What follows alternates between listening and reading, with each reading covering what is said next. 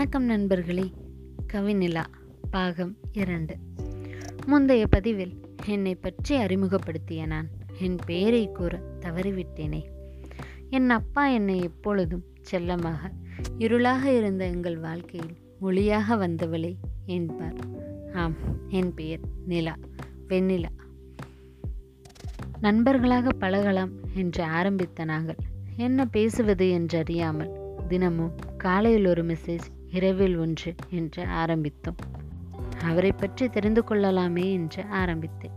நீங்கள் என்ன செய்கிறீர்கள் என்றேன். வரலாறு இரண்டாம் ஆண்டை முடித்துள்ளேன் என்றும் எனக்கு ஏதேனும் ஒரு அரசு தேர்வில் வெற்றி பெற வேண்டும் என்பதுதான் என் கனவு என்றார். கடின உழைப்புடன் போராடுங்கள் நிச்சயம் வெற்றி கிடைக்கும் என்றேன். உனக்கு என்ன ஆக வேண்டும் என்ற ஆசை என்றார். எனக்கா? இப்பொழுதைக்கு எதுவும் இல்லை என்றேன். நீயும் என்னுடன் சேர்ந்து படிக்கிறாயா? எனக்கும் மேலும் ஆர்வம் கிடைக்கும் என்றும் நாளையிலிருந்து நீ ஒரு தலைப்பு நான் ஒரு தலைப்பு என்று பகிர்ந்து இருவரும் படிக்கலாம் என்றார்.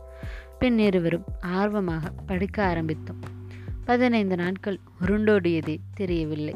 அதனுள் மரியாதையுடன் பேசிய நாங்கள் பின் நண்பர்களாகவே மாறிவிட்டோம். என் பத்தாம் வகுப்பு பொதுத் தேர்வின் ரிசல்ட் வருவதற்கு முந்தைய நாள். எனக்கு மிகவும் பயமாக உள்ளது கவின் என்றேன். இங்கே கலையும் இப்படித்தான் புலம்பிக் கொண்டே இருக்கிறாள் என்றார். உன்னிடம் பேச ஆரம்பித்ததிலிருந்து கலையிடம் பேசும் நேரமே குறைந்துவிட்டது. அவளிடம் மட்டுமல்ல என் அப்பா அம்மாவுடனும் தான். ஏதோ புத்தகத்தை வைத்தே பேசுவதால் நான் படிக்கிறேன் என்று அவர்களும் ஏதும் கூறுவதில்லை என்றேன். சரி சரி உன் ரிஜிஸ்டர் நம்பரை கொடு என்றான். இல்லை இல்லை முடியாது. நானே மதிப்பெண்ணை பார்த்துவிட்டுத்தான் கூறுவேன் என்றேன் நீ கொடுக்கவில்லை எனில் என்ன? கலைக்கு ஒரு மிட்டாய் வாங்கி கொடுத்தால் போதும். கிடைத்துவிடும் என்றான். பின் கலையிடம் கொடுக்க வேண்டாம் என்பதற்காக அவளிடம் ஆரம்பித்தேன். கலை என்றேன். வாங்க மேடம் நான் தற்போதுதான் உங்கள் கண்ணுக்கு தெரிந்தேனா? என்றாள். இல்லடி கொஞ்சம் வீட்டில் வேலை என்று சமாளித்தேன். பார்த்தேன் பார்த்தேன் நீ செய்கிற வேலையை எங்கள் அண்ணனும் சேர்ந்து செய்கிறதையும் பார்த்தேன் என்றார்.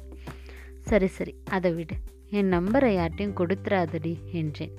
அச்சச்சோ நேத்தே எனக்கு சாக்லேட் வந்துருச்சு. நானும் கொடுத்துட்டேனே என்றார். அடுத்த நாளும் வந்தது. என்னுள் பதட்டமும் அதிகமானது. காலையிலேயே அப்பாவும் நானும் பதினொன்றாம் வகுப்பிற்காக வேறு ஒரு பள்ளியை தேர்ந்தெடுத்து அட்மிஷனிற்காக அங்கே சென்று கொண்டிருந்தோம். ஒரு குறுஞ்செய்தி வந்தது. ஆல் தி பெஸ்ட் என்று. பின் சிறிது நேரத்தில் நாங்கள் மதிப்பெண்ணை பார்ப்பதற்குள் குறுஞ்செய்தியில் மதிப்பெண் வந்துவிட்டது நானூற்றி அறுபத்தி ஒன்று என்று. அனைவருக்கும் மதிப்பெண்ணை பார்த்து மகிழ்ச்சி தான். பின் புது பள்ளியில் அட்மிஷனும் போட்டு முடிந்தானது.